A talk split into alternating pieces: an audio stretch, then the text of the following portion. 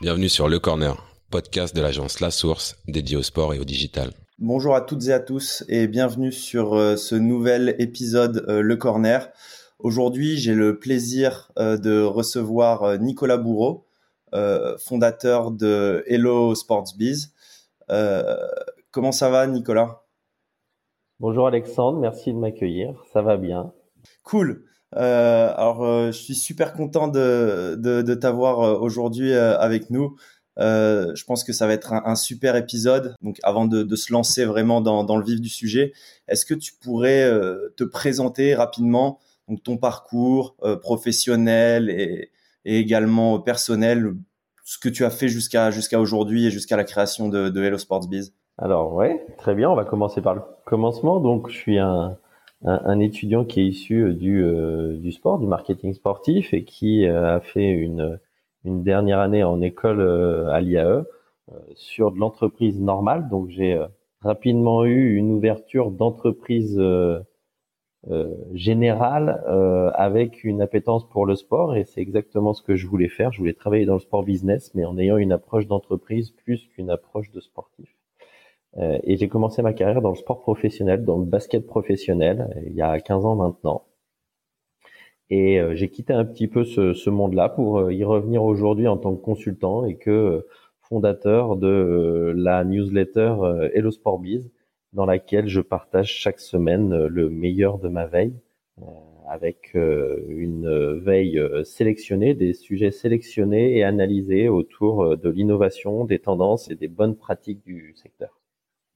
Ok, ok, ok. Et euh, juste pour revenir un peu sur sur ton parcours avant de de de, de parler plus longuement de, de Hello Sports Biz, euh, comme tu le disais, tu as commencé à à travailler dans, dans, donc dans le sport, dans le basket, euh, si je ne m'abuse. Oui.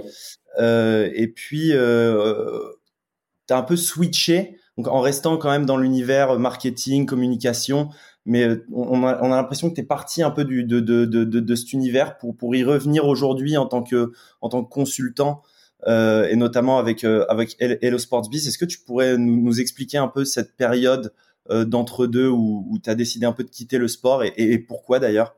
Alors j'ai quitté le sport pour des raisons personnelles.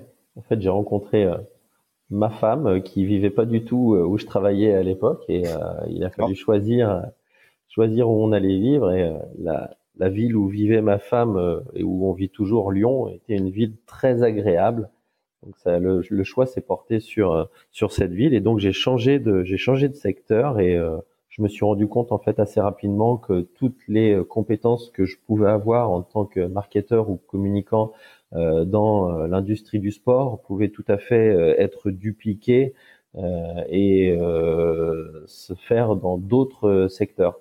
Donc j'ai j'ai travaillé dans dans d'autres secteurs, tout type d'entreprise d'ailleurs. Et puis c'est mhm. vrai que euh, j'y suis euh, revenu ces derniers temps, mais c'est vrai que j'y étais aussi revenu à une époque où j'avais créé mon entreprise euh, au début des années 2000. j'avais lancé, même un petit peu après d'ailleurs, oui, 2012 je crois, j'ai lancé euh, euh, de bête, c'était une application de pronostic sportif gratuite à l'époque, qui, je pensais déjà à l'époque, répondait à, une vraie demande et c'est vrai qu'il y avait une demande de la part des, euh, des fans, mais aussi des, des, des, clubs. Euh, mais c'était une première aventure entrepreneuriale pour moi, tout seul, euh, qui s'est pas forcément bien passé parce que parfois, quand on réussit tout au début de sa carrière et qu'on arrive sur une entreprise entrepreneuriale tout seul, on, on peut on peut avoir des œillères et ça a été mon mhm. cas. Et cet, cet, cet échec m'a beaucoup appris ensuite sur euh, l'implication des gens euh, dans la réussite. Et, certes, c'est vrai, euh, seul on va plus vite, ensemble on va plus loin. c'est une phrase dite comme ça. Moi, j'ai vraiment éprouvé et je comprends vraiment le sens qu'il y a derrière tout ça, ce besoin de fédérer les gens et, de travailler avec eux. Ok, c'est vrai que c'est vrai qu'effectivement, ce serait trop facile si si on arrivait à, à, faire tout du premier coup et, et les échecs sont, sont, une importante étape euh, dans, dans, dans, le parcours euh, professionnel. Euh, et, et, du coup, voilà, donc tu es basé à Lyon aujourd'hui. Euh, c'est là que tu as créé euh, Marketize Me, c'est ça? Alors non, je suis pas le créateur de Marketize Me. Marketize Me, c'est c'est un ami qui a créé ce, qui a créé ça et avec qui j'ai travaillé sur certaines missions de consulting. dans le sport? bah, dont la plupart qui n'étaient pas dans le sport, mais il y avait une, grosse mission de consulting dans le sport pour pour mhm. un, un, sponsor de maillot de, d'une grosse équipe de Ligue 1. Mais sinon, il y avait aussi surtout à côté d'autres d'autres missions qui n'étaient pas du tout dans le sport, elle. D'accord. Et donc aujourd'hui, euh, tu es toujours consultant pour euh, pour cette euh, pour cette agence Alors, et, en même temps. Oui. Je te laisse, pardon, finir. Ouais, ouais. Et, en même temps, du coup, tu, tu es à plein, enfin, à mi-temps donc sur cette activité, à mi-temps sur Hello Sports Biz ou comment comment tu t'organises Qu'est-ce quelle est ton activité principale aujourd'hui? Aujourd'hui, c'est vrai que je suis je suis plus trop lié à Marketize Me. Euh, Il faudrait que je remette à, jour euh, mon, mon profil LinkedIn sur, sur ça. Je suis indépendant et j'ai repris ce statut d'indépendant depuis septembre. Et aujourd'hui, je consacre beaucoup de temps à Hello Sport Biz.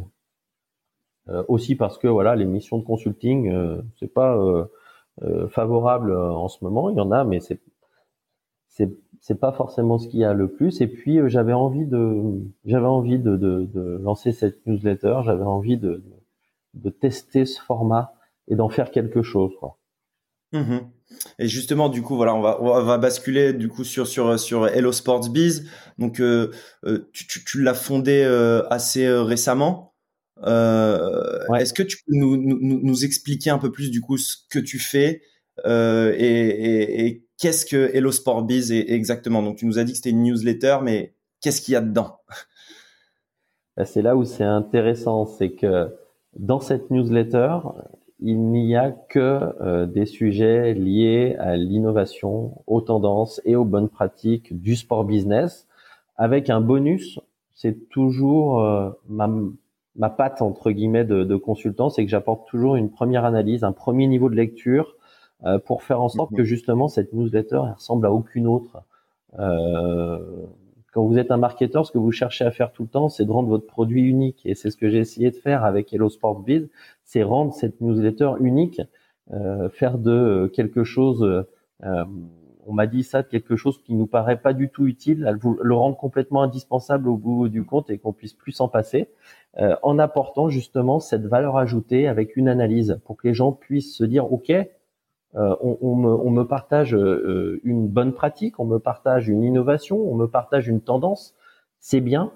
Euh, mais si on fait simplement que me relayer des faits, c'est limitant, je trouve. Et moi, justement, j'ai voulu aller plus loin que cet aspect journalistique. Je suis pas, je suis pas un journaliste. Mhm. Donc relayer les faits, c'est bien, mais j'ai voulu qu'on aille plus loin. J'ai voulu faire en sorte que justement Hello Sport Biz offre plus que ça et qu'elle offre aussi la compréhension, comprendre les mécanismes, le pourquoi du comment de chaque innovation, le pourquoi c'est une bonne pratique.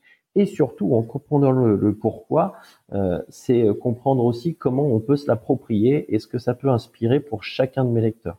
Moi, mon, euh, mon but, c'est que quand euh, mes lecteurs ont fini de lire ma newsletter, ça puisse les titiller et ils puissent se dire, ah oui, mais j'avais pas, j'avais pas réfléchi, mais en fait, ce sujet, je peux tout à fait l'adapter à mon niveau, dans mon club amateur, professionnel ou semi-professionnel, euh, dans ma, structure, ma fédé, où je peux l'adapter parce que j'ai compris que euh, elle répondait à tel besoin et en fait ce besoin-là, je l'ai également dans mon audience. Ouais, tu nourris vraiment chez eux une certaine de réflexion et, et, et, et ta newsletter leur permet de d'ouvrir les yeux sur certains sujets ou sur ce qui se fait actuellement dans des organisations sportives et qui pourrait être du coup répliqué euh, au sein de leurs propres organisations. Euh... C'est le but, oui, exactement. Exactement, c'est de rendre accessible, c'est de se dire que parce que c'est vrai que souvent, euh, quand on vous allez chercher les meilleures pratiques, elles viennent souvent aussi, pas toujours, mais elles viennent souvent d'Amérique et des franchises, des grosses franchises du sport US. Mais ce que je voulais absolument, c'était que ça ne reste pas quelque chose d'inaccessible pour les lecteurs qui puissent se dire ça me fait rêver, mais c'est trop loin, c'est des trop gros budgets, c'est c'est un autre monde. Mhm. Ça, je voulais surtout pas. Ce que je voulais, c'est voilà, ils ont fait ça, mais je vais vous expliquer, commencer à vous expliquer pourquoi ils l'ont fait.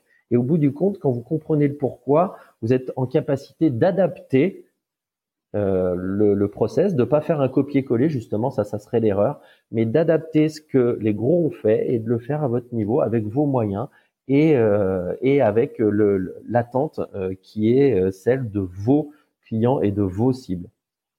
Ok. Et, et sur, sur, sur cette newsletter et donc le, travail que, que tu produis, parce que c'est beaucoup de travail, je, suppose. Euh, en fait, derrière tout ça, quelles ont été tes, motivations? Est-ce que c'est le fait d'avoir travaillé dans des organisations sportives au début de ta carrière et d'avoir, euh, entre guillemets, vécu euh, peut-être ce, cette situation? Et du coup tu t'es dit, bah voilà, moi aujourd'hui, en permettant à tout le monde de comprendre un peu ce qui se fait dans, dans le sport. J'espère que ça va faire un peu bouger les lignes chez certaines organisations. Euh, voilà, quelles ont été tes, tes, principales motivations derrière ce, pro, ce, ce, projet? Alors, ce qui est fou, c'est que j'ai toujours aimé, euh, j'ai toujours aimé faire de la veille déjà, m'informer, mhm. parce que je pense que euh, c'est bien hein, de créer, mais il y a peu de gens qui créent de A à Z quelque chose ou qui vous font vraiment sortir quelque chose de terre qui n'existait nulle part avant.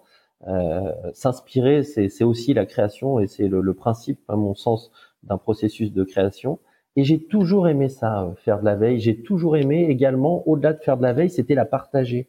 Euh, quand j'étais étudiant, j'avais créé déjà un blog sur lequel j'analysais des sujets autour du basket. Et au-delà d'analyser des sujets autour du basket, j'y allais aussi, mais de, mes études de, de cas concrètes, je me mettais mes petites problématiques et je les détaillais en disant bon ben voilà, et si on voulait, si on pouvait faire ça, on pourrait le faire comme ça. J'exposais des projets, donc j'aimais déjà cet aspect de partager parce que je me dis à quoi ça sert quand tu as des idées, à quoi ça sert quand tu as fait de la lecture, tu allais chercher une information, tu as compris des choses, capté des choses, que ça t'a inspiré, de le garder pour toi? C'est bien, mais c'est super limitant. Donc le, but, c'est quand même de le partager, d'essayer d'inspirer euh, des gens. Et puis, euh, c'est aussi montrer comment, euh, comment je, je, réfléchis, comment je, je fonctionne, comment j'analyse les choses. Et au bout du compte, c'est mon métier, ça, de consultant. c'est c'est ce que c'est ce que je vends aussi. Donc par ma newsletter. Ça a l'air de, de, bien fonctionner vu que ta, ta newsletter est en, en pleine expansion. Donc, Oui, exactement. Les gens les gens l'aiment beaucoup. Euh, et c'est vrai que le, le but, c'est voilà, c'est au-delà de l'aimer, c'est de pouvoir leur euh, leur montrer, leur dire bon ben voilà, un jour vous avez une problématique, vous voulez qu'on en parle, euh, vous voulez qu'on analyse les choses, je suis aussi je suis aussi là. Et l'avantage, c'est que vous savez déjà un petit peu comment je fonctionne. Donc c'est mm-hmm. c'est montrer un petit peu un échantillon si, ouais. si on peut dire. Ouais, je, je, je vois très bien. Et, et pourquoi une newsletter? Euh, tu aurais pu, tu parlais d'un blog que tu avais créé euh, euh étant plus jeune. Euh, tu aurais pu te dire, euh, voilà, aujourd'hui, on a, on a des, beaucoup de, de, de, sites qui te permettent de, de, de, de voilà, véhiculer ton travail, les médiums. tu peux facilement te créer un, un site via certains outils. pourquoi tu as choisi une newsletter, ce format-là? Ça, c'est le marketeur, ça. Ça, c'est le marketeur qui a bossé aussi dans l'acquisition euh, client, digital. Euh.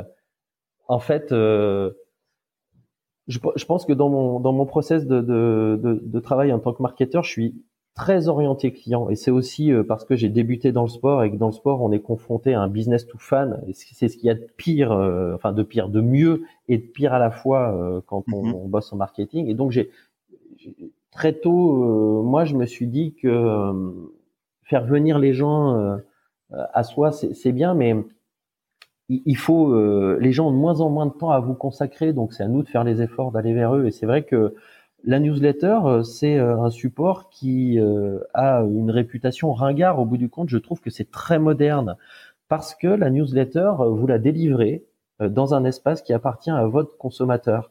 Euh, c'est pas à lui de se déplacer. Vous faites déjà le chemin pour lui. Euh, il, il, y passe tous les jours sur son euh, sur son espace de travail. Donc c'est comme si vous étiez dans la plus grande galerie marchande du monde. Hein. Vous êtes dans sa boîte de réception. Et même s'il oublie d'aller sur le web euh, dans la dans la journée, il n'oubliera pas d'aller checker ses emails. Donc c'était aussi un moyen de se dire c'est le, le, le média qui me paraît le plus proche et le plus accessible et le plus simple à consommer. Ensuite, je me suis dit, euh, c'est quand même un média qui a mauvaise réputation et j'aimerais bien voir si on peut en faire euh, un média à part entière et pas simplement un pont pour envoyer les gens vers un autre site. Euh, si vous lisez ma newsletter, vous la lisez, vous n'avez pas besoin de cliquer sur les liens, sauf si vous avez envie d'approfondir, de connaître les sources. Dans ces cas-là, oui. Mais grosso modo, moi, ce que je vous promets, c'est de vous livrer quelque chose qui se lit en 10, 15, 5, 10, 15 minutes suivant le temps que vous euh, avez consacré. Il y, a, un peu à lire. Mais en tout cas, quand vous avez lu ça, vous avez une information de qualité et grosso modo, vous avez déjà à peu près compris comment tout fonctionne. Et euh, ça, ça m'intéressait de me dire, voilà, vous, tu crées quelque chose à haute valeur ajoutée qui peut surprendre les gens et qui répond à un besoin euh, de rapidité à l'action. On parle toujours des deux clics, minimum de deux clics. Ben voilà, moi, euh, mon média, vous y allez en un clic. et vous n'avez même pas besoin de sortir ou d'ouvrir Internet. Vous avez juste besoin d'ouvrir votre boîte mail, quoi. Et ça, c'était c'était vraiment le but. Et puis de pouvoir aussi créer quelque chose de privilégié. La newsletter n'est pas accessible si vous la cherchez sur Google. Mm-hmm. Pour y accéder, il faut être abonné et j'aimais beaucoup cet aspect de privilège. D'accord. Et donc, euh, ce sera pas dans euh, un second temps, tu comptes pas du coup ouvrir un blog ou alors mettre à disposition publiquement ce qu'aujourd'hui tu envoies en privé aux gens qui sont abonnés? Ça, c'est une bonne question. Je, je, pense que euh, il va falloir faire grossir euh, ce, ce média. C'est très certainement une bonne base de, de départ et de travail qu'il faut faire grossir. Donc, je m'interdis pas à l'avenir d'avoir de créer un site. Par contre, je pense que la newsletter telle qu'elle existe aujourd'hui restera sur ce format toujours. C'est-à-dire qu'elle restera de cette qualité, elle restera une newsletter où vous avez cet aspect j'informe et j'analyse en deux temps toujours. Voilà ce qui s'est passé, voilà ce que j'en pense. Euh, ça, ça restera toujours. Après, voilà, euh, la newsletter, j'en sors une par semaine, mais je suis obligé de, de, trancher énormément et de sélectionner énormément. Et il y a plein d'autres choses qui m'intéressent dans ce que je lis. Donc, je partage même pas tout. Donc, c'est vrai qu'il y aurait la place tout à fait d'avoir un site internet un petit peu plus complet. Mais j'aime beaucoup ce, cette utilité de se dire, tu crées un média, il faut qu'il serve à quelque chose et c'est pas juste un relais vers autre chose. Parce que si mm-hmm. c'était une newsletter où j'oblige, j'oblige les gens à faire 50 clics, je trouve que ça serait très contraignant et surtout ça voudrait dire que moi je ne fais pas d'effort pour m'adapter à leur mode de consommation et, à leur euh, autant qu'ils ont à y consacrer.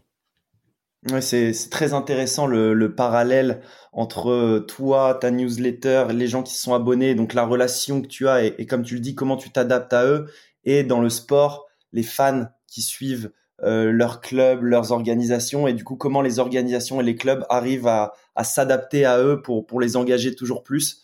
Euh, et tu m'as fait une, bonne passe D aussi sur euh, sur le, le fait de, de, lire énormément de, de, de, de, choses et de devoir euh, de devoir trier. Évidemment, si tu veux pas que ta newsletter fasse euh, 15 pages, enfin qui soit qu'elle soit énorme, tu, tu, tu dois faire un travail de tri qui doit être assez frustrant par moment, surtout quand il y a beaucoup beaucoup de, news intéressantes. Euh, comment tu, choisis de, quoi tu vas parler? Est-ce qu'il y a des thèmes que tu vas prioriser parce que tu connais ton audience, ou est-ce que tu vas vraiment au coup de cœur? Euh, Quel est un peu voilà ton, processus de création euh, là-dessus? Il n'y a, pas de ligne éditoriale établie, et rigide sur Hello Sport mis à part ce que j'ai expliqué avant, c'est-à-dire les trois piliers, c'est-à-dire on ne partage que euh, de l'innovation, des tendances et des bonnes pratiques, et dans le sport business. Mais sinon, euh, il y a de la billetterie, il y a du sponsoring, il y a de l'activation, euh, il y a tout type de sport. donc ça, c'est pas c'est pas un mode de sélection. Voilà. Le mode de sélection, c'est quand je lis, est-ce que ça me met le cerveau en fusion ou non? Et surtout, est-ce que ça met mon, mon, mon cerveau de responsable marketing de début de carrière quoi? C'est-à-dire que je me dis ouais, quand j'étais en club, si j'avais lu ça, bam, j'aurais pu faire ça, ça, ça, on aurait, j'aurais pu l'adapter comme ça, et ainsi de suite. Je, marchais déjà comme ça à l'époque, et je marche toujours comme ça. Et, je me dis, si, si toi, euh, ton cerveau, ça le titille comme ça, c'est que c'est intéressant. Et hop, tu sélectionnes. Et quand c'est évident, et quand, euh, par exemple, euh, je lis, je lis l'article et que dans mes notes, parce que ce que j'écris pratiquement en premier, c'est le qu'est-ce ce qu'il faut retenir. Parce que tout de suite, quand je lis les idées qui me viennent, c'est tout de suite du comment je peux l'exploiter. Mhm. Comment je peux l'adapter Et, et c'est les notes que je fais. Et quand les notes que je fais, elles sont cohérentes et qu'elles euh, correspondent vraiment à des problématiques actuelles aussi, hein, je me dis bah voilà, ça a sa place parce que voilà ton audience, euh, ça peut l'intéresser, et ça peut lui être utile surtout. C'est ce que je me dis. Voilà. Ouais, et puis voilà, bien sûr, comme tu dis, les, les, les bullet points, c'est vraiment ce qu'il faut en retenir. Tu vas à l'essentiel et du coup ton lecteur se projette beaucoup plus dans euh, ce qu'il peut en tirer et, et, ce qu'il peut en faire lui de, de, de, de son côté. Euh, très intéressant. Et, euh, et du coup, ouais, j'enchaîne pour euh, sur, sur, un peu plus l'industrie du sport. Euh, vu que tu fais énormément de veille et que tu lis énormément d'articles sur tout ce qui est sport business, sport tech, tu dois avoir une bonne vue d'ensemble aujourd'hui de, de, de l'industrie, de ce qui se fait, etc. Euh, quels sont pour toi aujourd'hui euh, les sujets qui prédominent euh, Est-ce quelles tendances observes-tu au, sein des organisations sportives euh, et, quelles sont les, les, les, bonnes pratiques que, que, que, que, tu, que tu vois sur le marché aujourd'hui? Alors j'ai pas la prétention de, de tout connaître et d'avoir une vue exhaustive quand même du, du secteur, même si je fais beaucoup de veille, mais euh, en tout cas, sur ce que moi je, je peux voir comme source euh, et comme lecture, ce que je retiens, s'il y avait une seule chose que je devais faire ressortir, c'est vraiment euh, l'orientation client qui est en train de prendre notre industrie. Euh, c'est ce qui, pour moi, prédomine au-delà de tout ce qu'on peut penser d'autres comme choses techniques, comme l'OTT, comme le digital, comme si on est sur de l'aspect euh, stratégique, c'est vraiment ça. C'est qu'on passe d'une industrie qui consommait son client à une industrie qui se tourne vers lui de plus en plus. Euh, et ça, je trouve que c'est très bénéfique. Euh, le sport va en sortir grandi, il va avancer. Euh, cette pandémie aussi a aidé énormément cet aspect-là, même si avant, avant, la, avant la crise sanitaire, les, les ayants droit, les organisateurs avaient déjà pris conscience quand même de ce besoin de plus écouter son client et de s'adapter à son besoin, aux besoins de son client en faisant, euh, proposant des, des, des, produits et des offres de services beaucoup moins standardisées que ce qui avait pu être fait dans le passé, quoi. Et de s'adapter, voilà, de, de, de, personnaliser son, son offre euh, et surtout d'être en adéquation avec euh, l'attente et le besoin euh, client du moment. Et ça, je pense que c'est vraiment le, le, point principal que je retiens dans les différentes choses que je peux lire, c'est qu'on est de plus en plus vers ça vers l'orientation client et, et parmi cette orientation client, c'est vers le direct to fan. C'est-à-dire que de plus en plus, on, se, on saute les étapes, c'est-à-dire qu'il y a de moins en moins d'intermédiaires et que les ayants droit vont de plus en plus relation directe avec leurs clients. Ouais, et puis ça c'est, c'est, j'ai toujours un peu de, de, de, de, mal avec ce terme. Et quand tu es dans une organisation sportive, tu sais, tu es plus euh, à parler de tes fans, de ton audience et, de ta communauté, même si in fine c'est c'est eux qui te qui, qui, qui te génèrent le, le, le business. Et c'est sur eux que, que, que tu gagnes ton pain, on va dire. Euh, mais oui, c'est vrai qu'effectivement il y a, il y, a, y a cette tendance direct to consumer qui est qui est qui est qui est très euh, très prononcée. Et comme tu l'as dit la pandémie y a joué un, grand rôle. Euh, toi, tu es très axé euh, marketing et, sponsoring.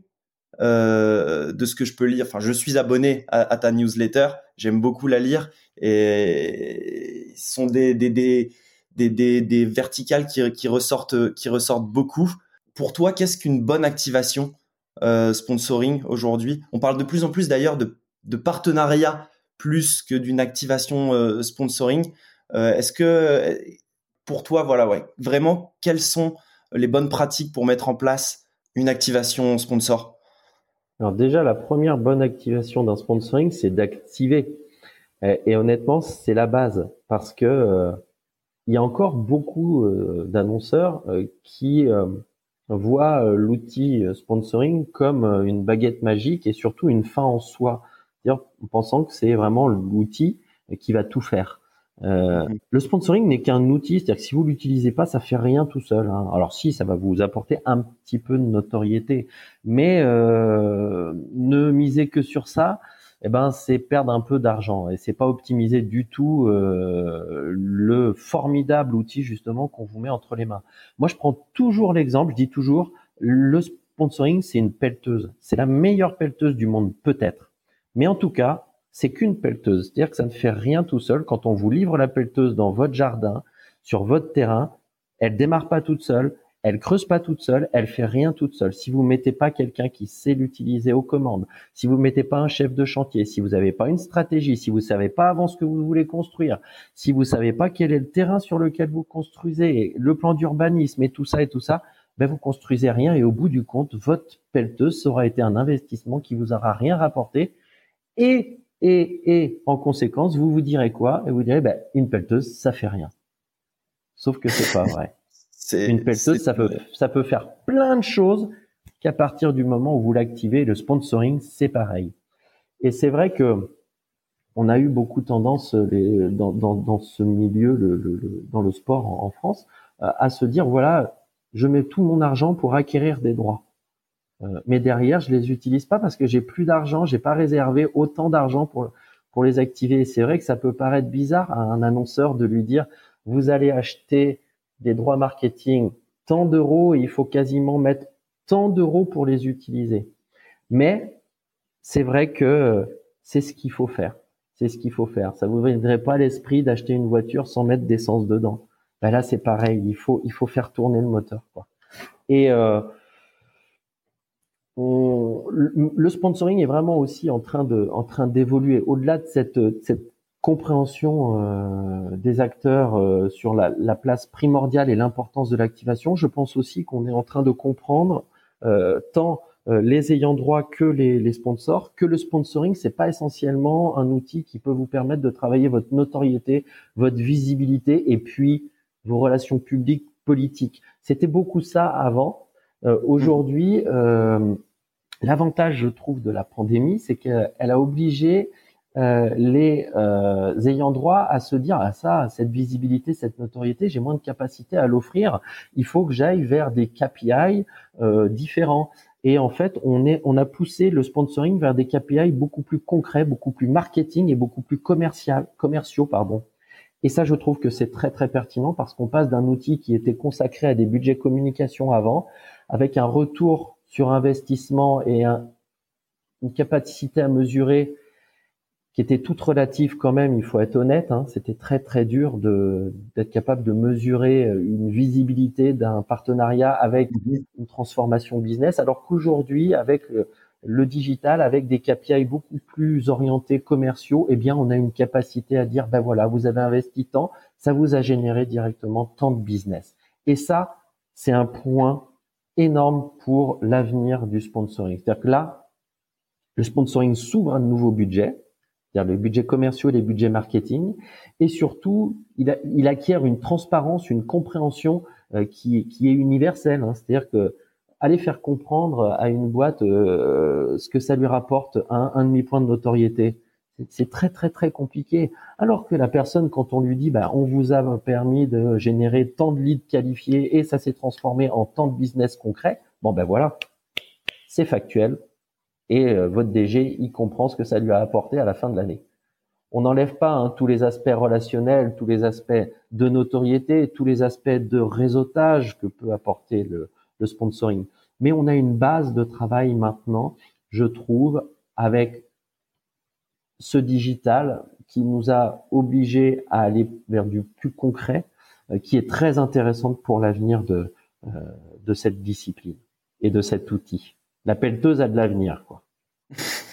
la pelleteuse a de l'avenir. J'ai beaucoup aimé cette euh, cette, métaphore euh, sur sur la, pelleteuse et le fait qu'il faille quelqu'un euh, je dedans. je vais breveter cette image.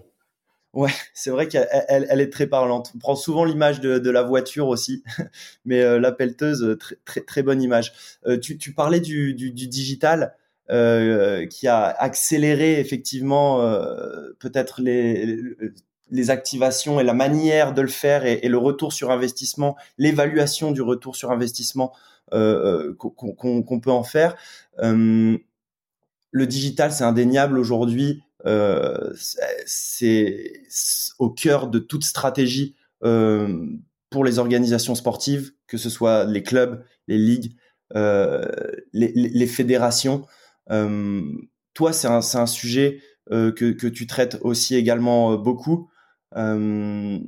pour toi, quels sont les véritables piliers digitaux qu'il faut avoir au sein d'une structure sportive afin qu'elle puisse voilà toujours se développer, engager avec ses fans, générer du business, etc.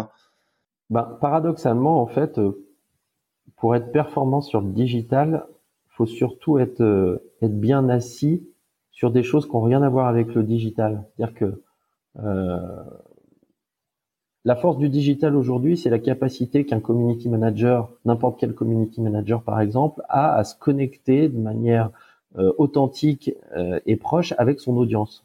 Et donc de créer un vrai lien relationnel. Sauf que ce lien relationnel, il ne peut être construit que si votre community manager, il sait déjà euh, qui il est, mais qui il est en tant que en tant qu'entreprise. Donc euh, comment il se positionne, quel discours il est en capacité de, de tenir, quelles sont les valeurs, euh, quelles sont l'image, quelle, quelle, est la marque, quelle marque mhm. il a.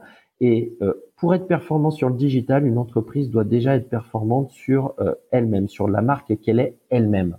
Euh, parce que sinon vous allez aller au, gré euh, au gré du vent un petit peu. Votre community manager il va pas savoir comment s'exprimer, quelle position adopter. Il sera quand même sur un siège très peu confortable.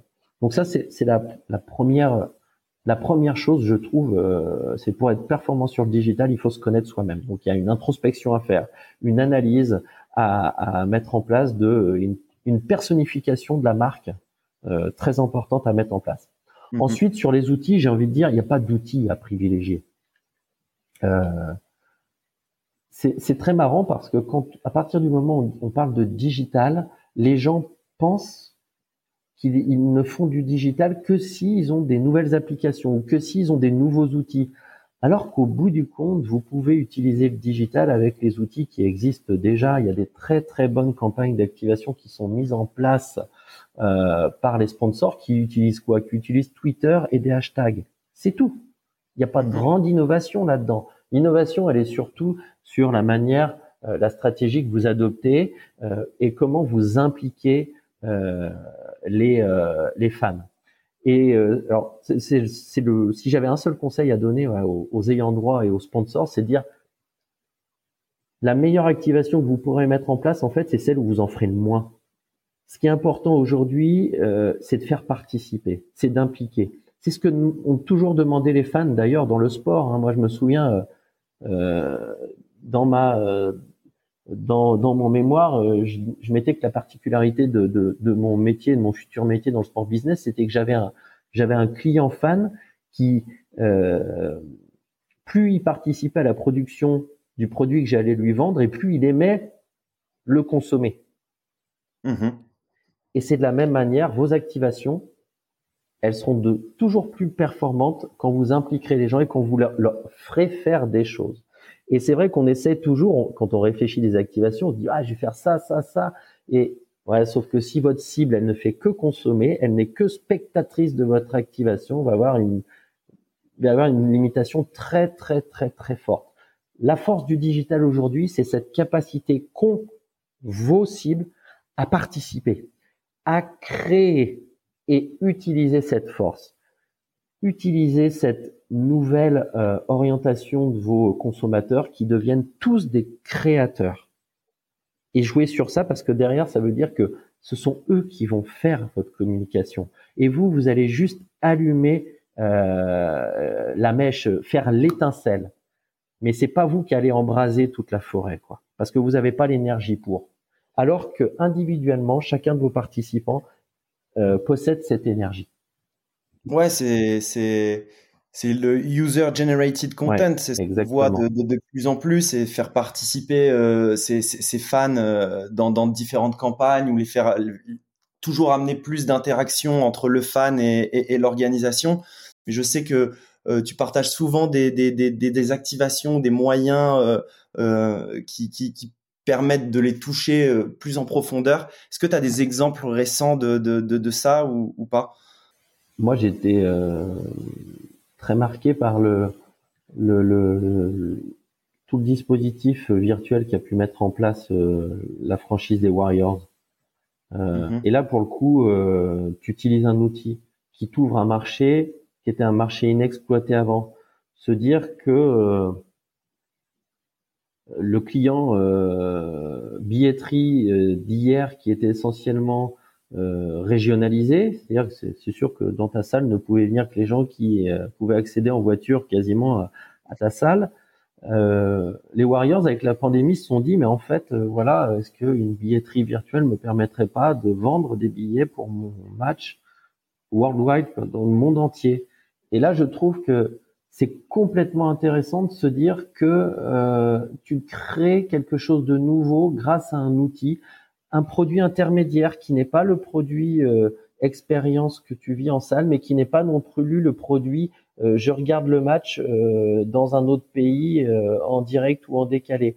Tu arrives à mhm. créer une expérience qui est entre les deux, qui prend un petit peu du meilleur des deux, l'aspect social et l'aspect confort, et, et, et, tu, et tu en ressors au bout du compte un nouveau marché, des nouvelles opportunités de revenus et puis une nouvelle manière aussi d'activer ta des partenariats, de te connecter à tes fans. Donc je trouve que ça c'est Là, pour le coup, c'est vraiment un outil qui te permet concrètement, voilà, d'aller euh, vers une nouvelle audience. Euh, et euh, quand je dis que on peut faire des très bonnes activations sans aller vers les outils, je ne je remets pas en question les outils. C'est pas vrai. Je dis simplement que il faut, il faut, il faut que les gens, faut pas que les gens pensent que c'est les outils qui vont faire pour eux. C'est-à-dire que les outils vont vous aider à, à aller plus vite, vont vous aider à être plus efficient, à optimiser votre temps, euh, à, à, cibler mieux. Mais si avant vous n'avez pas compris ce que vous êtes en train de faire, ça sert à rien. C'est mhm. l'outil, l'outil vous allez euh, pas bien l'utiliser peut-être. Donc il faut être en capacité avant à tester ce qui est déjà accessible pour vous, pour ensuite aller vers ces euh, vers ces outils qui vous permettent de booster votre performance, quoi. C'est vrai que euh, la matière grise et l'intelligence euh, que l'on peut amener euh, en amont de l'utilisation de, ces outils est, très importante et, je dirais même primordiale. ça, ça, m'amène à, un autre sujet que j'avais envie d'aborder avec toi. on a parlé de, digital, de marketing, de, sponsoring. On, on, associe souvent l'utilisation de nouveaux outils avec euh, la, une stratégie, la mise en place, tout du moins, d'une stratégie d'innovation. Pour toi, aujourd'hui, qu'est-ce qui fait qu'une organisation sportive est innovante? Pour moi, une organisation sportive qui est innovante aujourd'hui, c'est une organisation sportive qui est capable de se mettre à l'écoute de son client, capable de se mettre et de se remettre en question et tester des choses. Et pour tester des choses, il eh ben, faut avoir confiance et collaborer avec des acteurs internes ou externes. Donc c'est cette capacité d'écoute aussi avec des prestataires internes qui viennent vous présenter des choses nouvelles. Euh, se dire que euh, c'est pas parce que ça n'a jamais été fait ou c'est pas parce que ça n'a jamais fonctionné que ça ne peut pas fonctionner pour moi. Attention, vous êtes unique. Hein. C'est souvent ça. Ce que j'aime beaucoup, c'est que les clubs euh, de sport se vendent tout le temps comme des entités purement uniques. Mais par contre, quand vous venez leur proposer des choses qui sont nouvelles, ils vous demandent toujours, mais est-ce que les autres l'ont fait? Où est, est l'aspect unique quand, quand on fait ça? Bon. Donc il y a cet esprit d'ouverture. Euh, c'est la première chose à faire pour être innovant parce que sinon ça veut dire que vous êtes très conservateur très protectionniste par rapport à vos acquis. Sauf que vos acquis, c'est un petit peu comme le pétrole, quoi. C'est-à-dire que quand vous avez consommé tout le pétrole, ça va se tarir au bout d'un moment. Et c'est vrai que c'est la même chose dans notre écosystème. On, se, on sent bien que le système dans lequel on était, on fonctionnait avant, on a pompé tout le pétrole et qu'il faut aller vers autre chose. Et donc, il faut être innovant. Il faut accepter euh, de ne pas être conservateur, de ne pas avoir de hier en se disant non, non, mais je veux continuer comme ça. Ça marchait très bien depuis 30 ans, 20 ans. Euh, je veux, je veux imposer mon modèle aux autres. Non. Les, les, l'innovation, pour moi, les entreprises innovantes dans le sport, ce sont celles qui ont déjà la capacité de se remettre tout le temps en question. L'exemple, c'est la NBA. C'est très certainement la plus grosse, une des plus grosses ligues sportives au monde, et ça reste celle qui est la plus innovante parce que c'est celle qui est le plus en capacité à se remettre en question et qui mhm. est la moins conservatrice, qui est la moins à protéger ses acquis. Moi, j'avais été marqué par le témoignage du fondateur euh, du compte Instagram euh, euh, Oops euh, of Highlights, je crois, Mhm. C'est un mec qui euh, créait que des petites, euh, des petits contenus vidéo euh, sur la NBA et qui avait euh, une communauté d'un million de followers, quelque chose comme ça. Et en sauvage, hein, c'était interdit, il n'avait pas le droit de, mhm. de faire ça. Bah oui, ouais. Et, il a acheté les droits. Et ouais, il n'avait pas les droits. Et un jour, euh, il témoignait, je sais plus dans quel euh, article, il témoignait, il disait un jour, il y a la NBA qui m'a contacté. Et il dit, j'avais, j'avais, les foies, quoi. j'avais peur parce que il disait, c'est foutu. Et il a été très surpris parce que la NBA lui a dit, comment on peut vous aider dans votre process de création? Comment on peut vous aider pour que vous ayez accès à plus de choses? Donnez-moi les contenus. c'est ça. Eh bien, c'est ça. Ils se sont branchés en direct. Et alors, le journaliste a interrogé Jean de NBA en lui disant, mais ce mec-là euh, gagne quand même de l'argent sur votre dos. Il n'a pas le droit d'exploiter vos, vos euh, images. Et la NBA a simplement répondu, mais il fait notre travail. Il fait notre publicité. Pourquoi vous voudriez qu'on empêche des gens de promouvoir notre produit? Et ça, c'est innovant. Ça, c'est cette capacité à se dire, je suis pas protectionniste, c'est qu'est-ce que tu es en capacité à toi m'apporter? Peut-être que je vais t'aider, mais voilà, je suis ouvert. J'ai un système, parce que la NBA aurait pu dire, non, non, mais moi, mes, mes, mes images, ça coûte cher à acheter. Ça, c'est un, mhm. mode de revenu. Elle aurait pu être tout à fait protectionniste euh, et, et, et, avoir une approche conservatrice sur ses acquis. Bah, au contraire, elle s'est projetée sur ce que ça pouvait lui apporter demain. Donc cette capacité à envisager ce qui va se passer demain et ce que vous, vous êtes en capacité aujourd'hui à m'apporter pour demain. Et peut-être qu'aujourd'hui, vous êtes rien du tout. Ce mec, c'était même pas son métier. Mais tu as créé quelque chose qui va m'aider et moi, je vais t'aider à continuer à créer ce qui va m'aider demain. Et ça, c'est être innovant. Et pour être innovant, justement, euh, est-ce que tu penses que ça doit plus venir donc de de ce que tu me dis, j'ai l'impression que ça, ça doit plus venir de, de l'intérieur. Mais mais aujourd'hui, tu sais, dans les organisations sportives, euh, comme tu disais, on est très conservateur. On a nos, nos principaux nos, nos, principales sources de, de revenus, euh, les droits TV, le sponsoring, etc. on a des compétitions à assumer. Ce qu'on peut constater nous de l'extérieur, c'est que la plupart du temps, elles, les, ces organisations, elles n'ont pas forcément le, les ressources, le temps euh, pour, pour, euh, se questionner et, essayer d'avancer et d'innover. Est-ce que tu penses pas que euh, cette innovation, elle peut aussi venir de, l'extérieur, de, personnes comme toi, par exemple, euh, consultant, ou, comme nous à la source, puisqu'on le fait aussi, euh, d'essayer voilà, de, faire bouger les lignes et, changer les choses? Ah, Si, si, complètement. De toute manière, l'innovation vient de partout.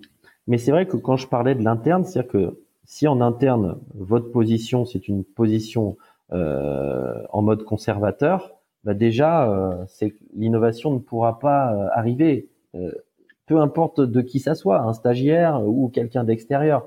Donc, la capacité d'être à l'écoute, c'est aussi être à l'écoute, voilà, des gens qui sont extérieurs, qui observent, qui sont pas forcément non plus des gens de votre milieu, et, et l'innovation vient pas forcément toujours du secteur. Alors, je vais prendre un autre exemple qui moi m'a marqué aussi.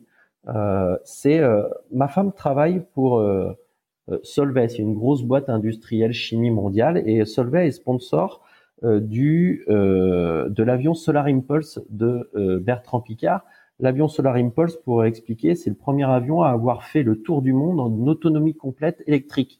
C'est-à-dire qu'il n'a pas besoin d'être rechargé, il se recharge tout seul et il vole et il fait le tour du monde comme ça. Bon, euh, c'est quand même certainement aujourd'hui l'avion le plus innovant du monde. Donc là, on est vraiment sur l'aspect d'innovation. Et Bertrand Piccard, quand il a voulu construire son avion, parce que le mec c'est pas un constructeur d'avion, il est allé voir des constructeurs d'avions.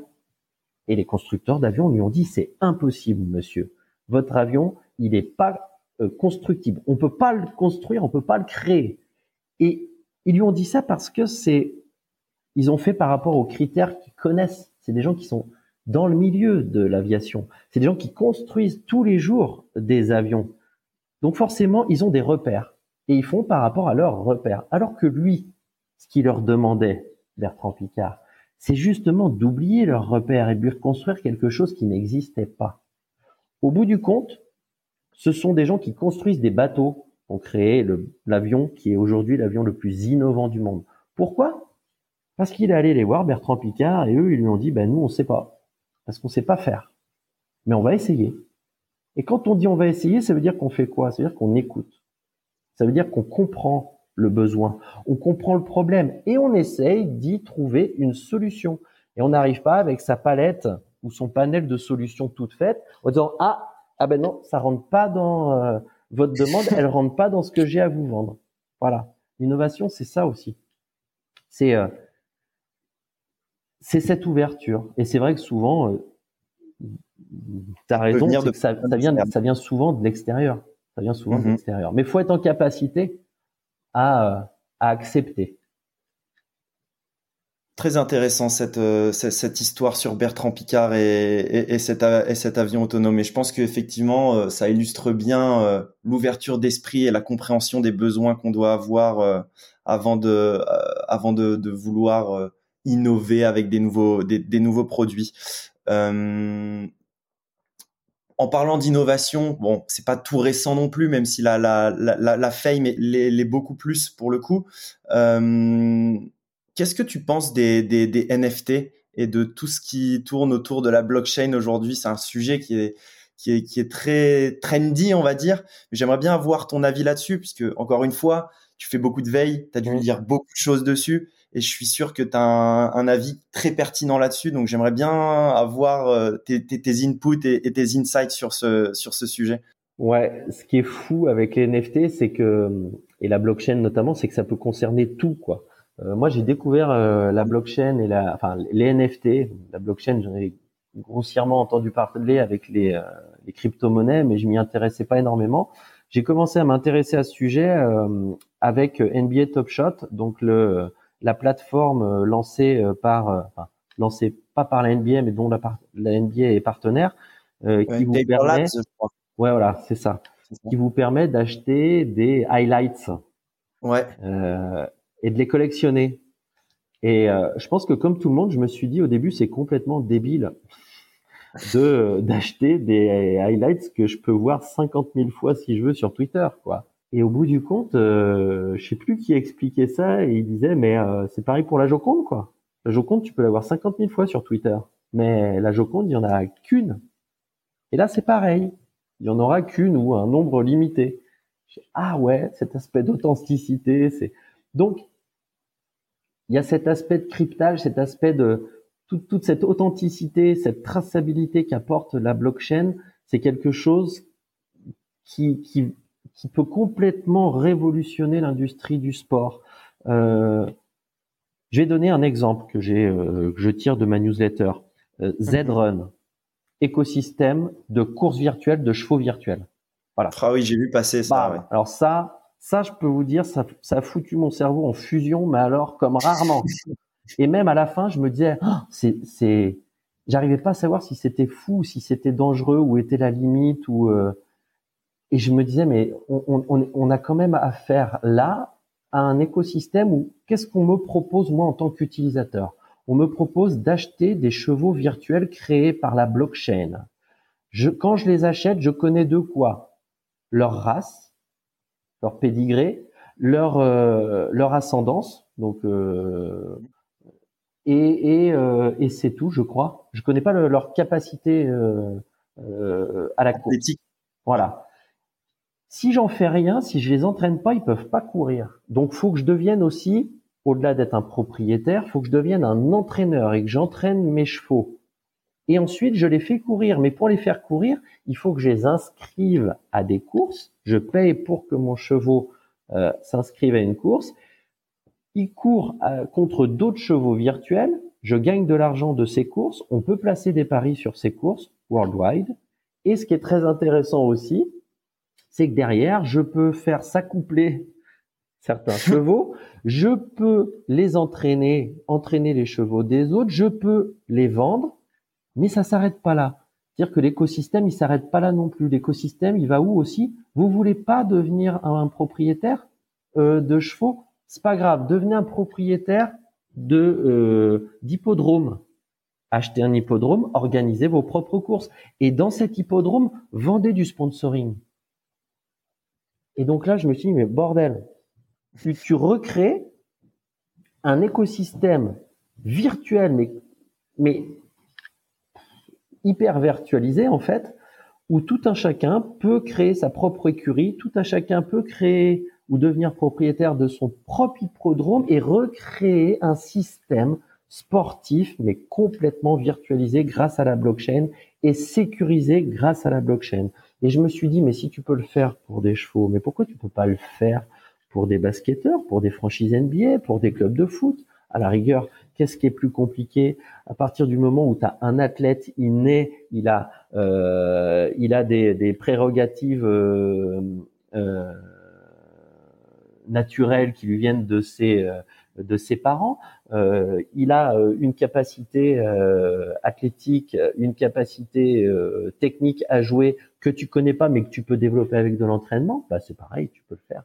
Et donc là, le champ des possibles est infini. Infini, exactement. Et on se dit, bah voilà, on pensait vraiment que l'e-sport, voilà, ça allait être la prochaine révolution. Mais en fait, quand on aborde la blockchain de cette manière-là, l'e-sport, ça devient presque ringard c'est presque ringard en fait. On se dit presque que l'e-sport s'est déjà dépassé.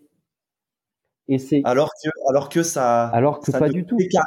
Exactement. Mais en tout cas, on a une la blockchain, c'est vraiment quelque chose de fou. Alors il y a cet exemple-là, mais il y a la blockchain peut avoir aussi une utilité très intéressante sur la traçabilité en billetterie.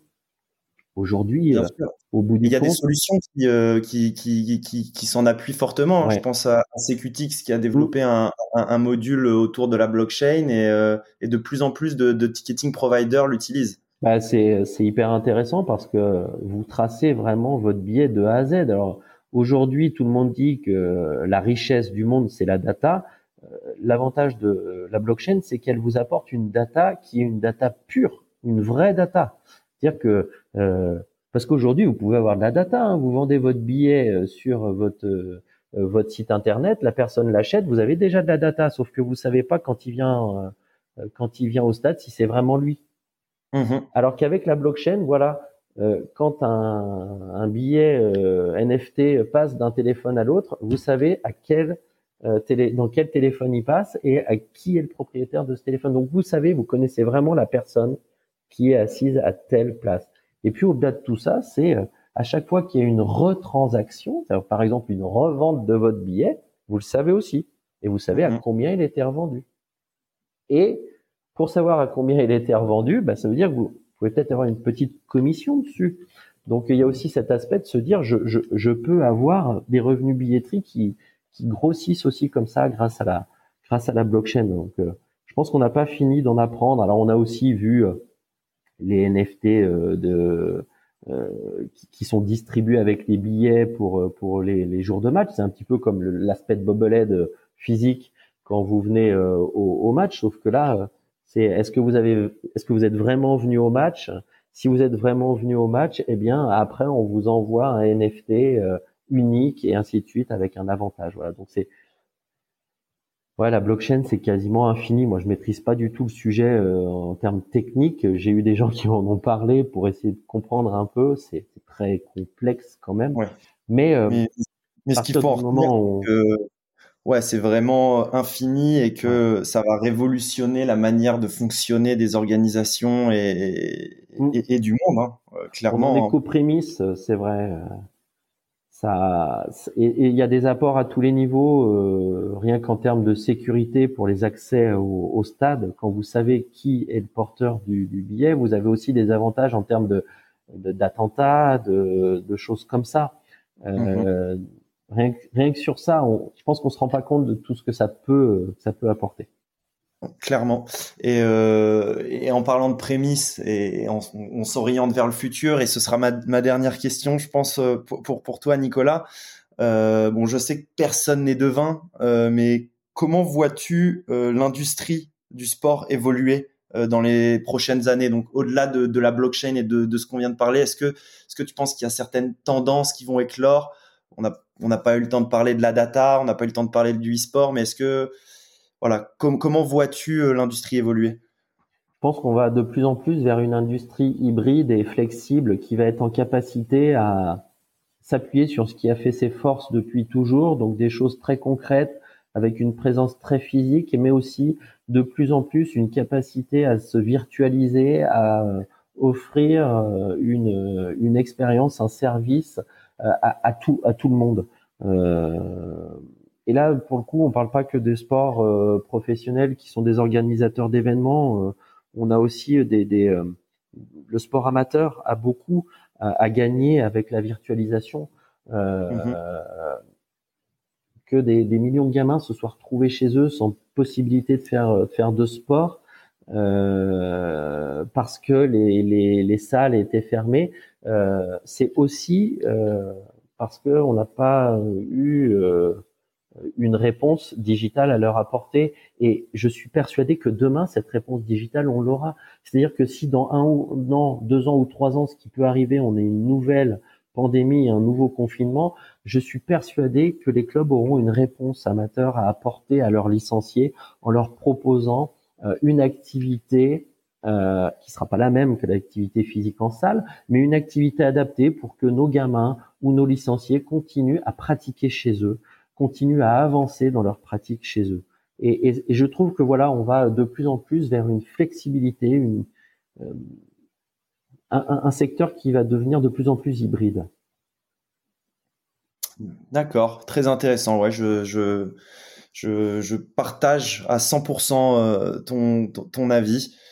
Euh, écoute, Nicolas, je pense que on arrive à la fin de, de, de cet épisode. Est-ce que tu as un dernier mot à, à dire ou est-ce que tu souhaites partager quelque chose euh, en particulier? Oui, je souhaite juste revenir sur un point, c'est que quand j'ai quand j'ai évoqué le terme client pour parler des fans, tu tu as réagi en disant que tu aimais beaucoup plus parler de fans et je suis complètement d'accord avec toi parce que je suis un fan moi aussi. Mais pourquoi je parle de client Parce que je trouve que c'est hyper compliqué aujourd'hui de définir ce qu'est un fan. Et tout le monde se bat pour cette définition et personne n'est capable de dire ce que c'est un fan. Euh, alors que client, on sait. Et surtout, on sait ce qu'on a à faire par rapport à un client. Il faut l'écouter, répondre à son besoin. Et c'est pour ça que j'utilise maintenant aujourd'hui le terme client pour parler des fans. Ça n'a pas du tout une approche péjorative, au contraire, c'est parce que mhm. dans mon esprit, il faut que on se mette à l'écoute de ces gens-là. Il faut qu'on comprenne ces gens-là, il faut qu'on se tourne vers eux. Et je trouve qu'utiliser mot client dans l'esprit, ça nous oblige tout de suite à le faire, alors que quand on est, on, on parle de fans, on pense que c'est trop facilement des gens acquis qu'on va consommer. Très clair. Merci, euh, merci Nicolas euh, pour, euh, pour, pour cet échange. C'était super intéressant et, super enrichissant.